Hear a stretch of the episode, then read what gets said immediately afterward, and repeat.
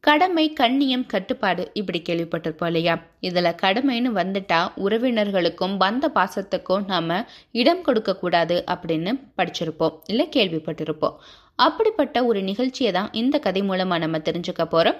இது ஏட்டில் இல்லாத மகாபாரத கதைகள். எழுதியவர் தா. கோவிந்தன் அவர்கள். கண்ணனும் குதிரைகளும்.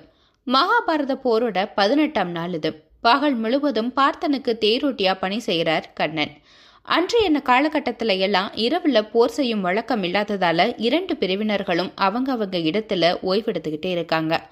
பகலெல்லாம் போரிட்ட களைப்பால அர்ஜுனனும் அவனுடைய பாசறைக்கு போய் ஓய்வெடுத்துக்கிட்டு இருக்கான் ஆனா பகலெல்லாம் தேர் ஓட்டி களைப்புல இருந்தாலும் கண்ணன் மட்டும் இரவுல தூங்காம ஓய்வெடுக்காம இருக்காரு.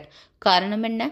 தேரை இழுத்து ஓடிக்கிட்டு இருக்க அந்த குதிரைகளை யார் கவனிப்பா? அந்த குதிரைகள் மீதும் கவனம் செலுத்த வேண்டாமா? கண்ணனுடைய கவனமானது இப்ப குதிரை மேலதான் இருக்குது.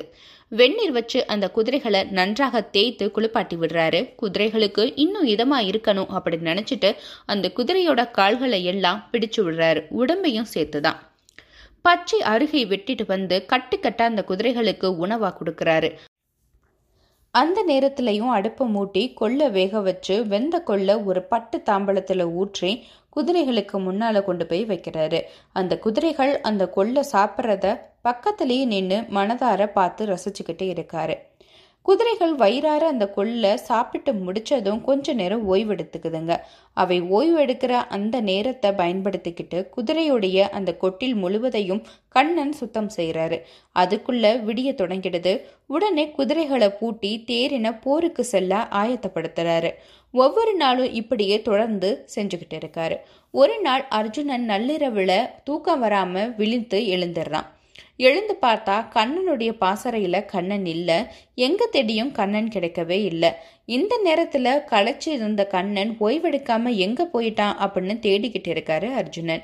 அருகிலேயே கண்ணன் குதிரை கொட்டில இருக்கிறத பாக்குறாரு அங்க அவர் பணி செய்யறதையும் அர்ஜுனன் பாக்குறாரு உடனே ஓடி போய் கண்ணனுடைய கைகளை பற்றி கொண்டு கண்ணா குதிரைகளுக்கு நீ தான் பணிவிட செய்யணுமா? வேற யாரும் செய்யக்கூடாதா? உன்னுடைய அடிமையாகிய நானே தூங்கிக்கிட்டு இருக்கும் பொழுது நீ ஓய்வெடுக்காம பணி செஞ்சா அது நியாயமாகுமா? அப்படின்னு கேட்கிறாரு.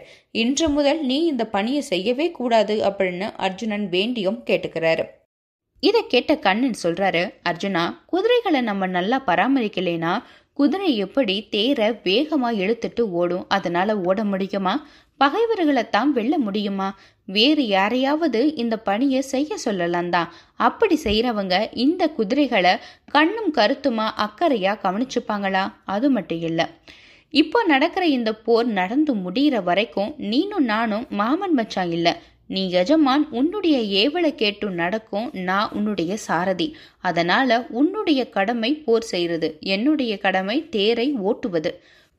குதிரைகளை பராமரிப்பதும் ஒரு சாரதியுடைய தொழில்தான். மறுநாள் போருக்காக நன்றாக ஓய்வெடுத்துக் கொள்வதுதான் ஒரு எஜமானனுடைய தொழில்.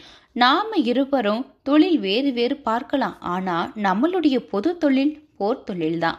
அதனால நாம செய்யும் இந்த தொழில்ல ஏற்றத்தாழ்வு ஏதாவது பார்க்கக்கூடாது.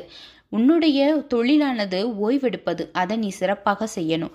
என்னுடைய தொழிலானது மறுநாள் போருக்கான அந்த தேரையும் குதிரைகளையும் பராமரித்து போட்டுவது தான் இந்த இருவகையான தொழிலையும் நாம் சரிவர சரியாக செஞ்சாதான் நாளை நடைபெறும் அந்த போரில் நாம் வெற்றி பெற முடியும். அதனால் நீ சென்று ஓய்வெடுத்துக்கோ.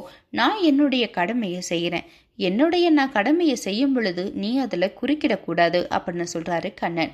கீத உபதேசம் கேட்ட அன்றில் இருந்து கண்ணனுடைய செயலையும் சொல்லலையும் அர்ஜுனன் குறுக்கிடுறதே கிடையாது. அர்ஜுனன் கண்ணனை நினைச்சு பெருமிதம் அடைகிறாரு. மறுநாள் போர்ல இருந்து தன்னுடைய கடமையில மட்டும் கவனம் செலுத்தி அர்ஜுனன் சோர்வின்றி போர்ல வெற்றியும் பெறாரு. இந்த கதை உங்களுக்கு பிடிச்சிருக்கும்னு நம்புறேன்.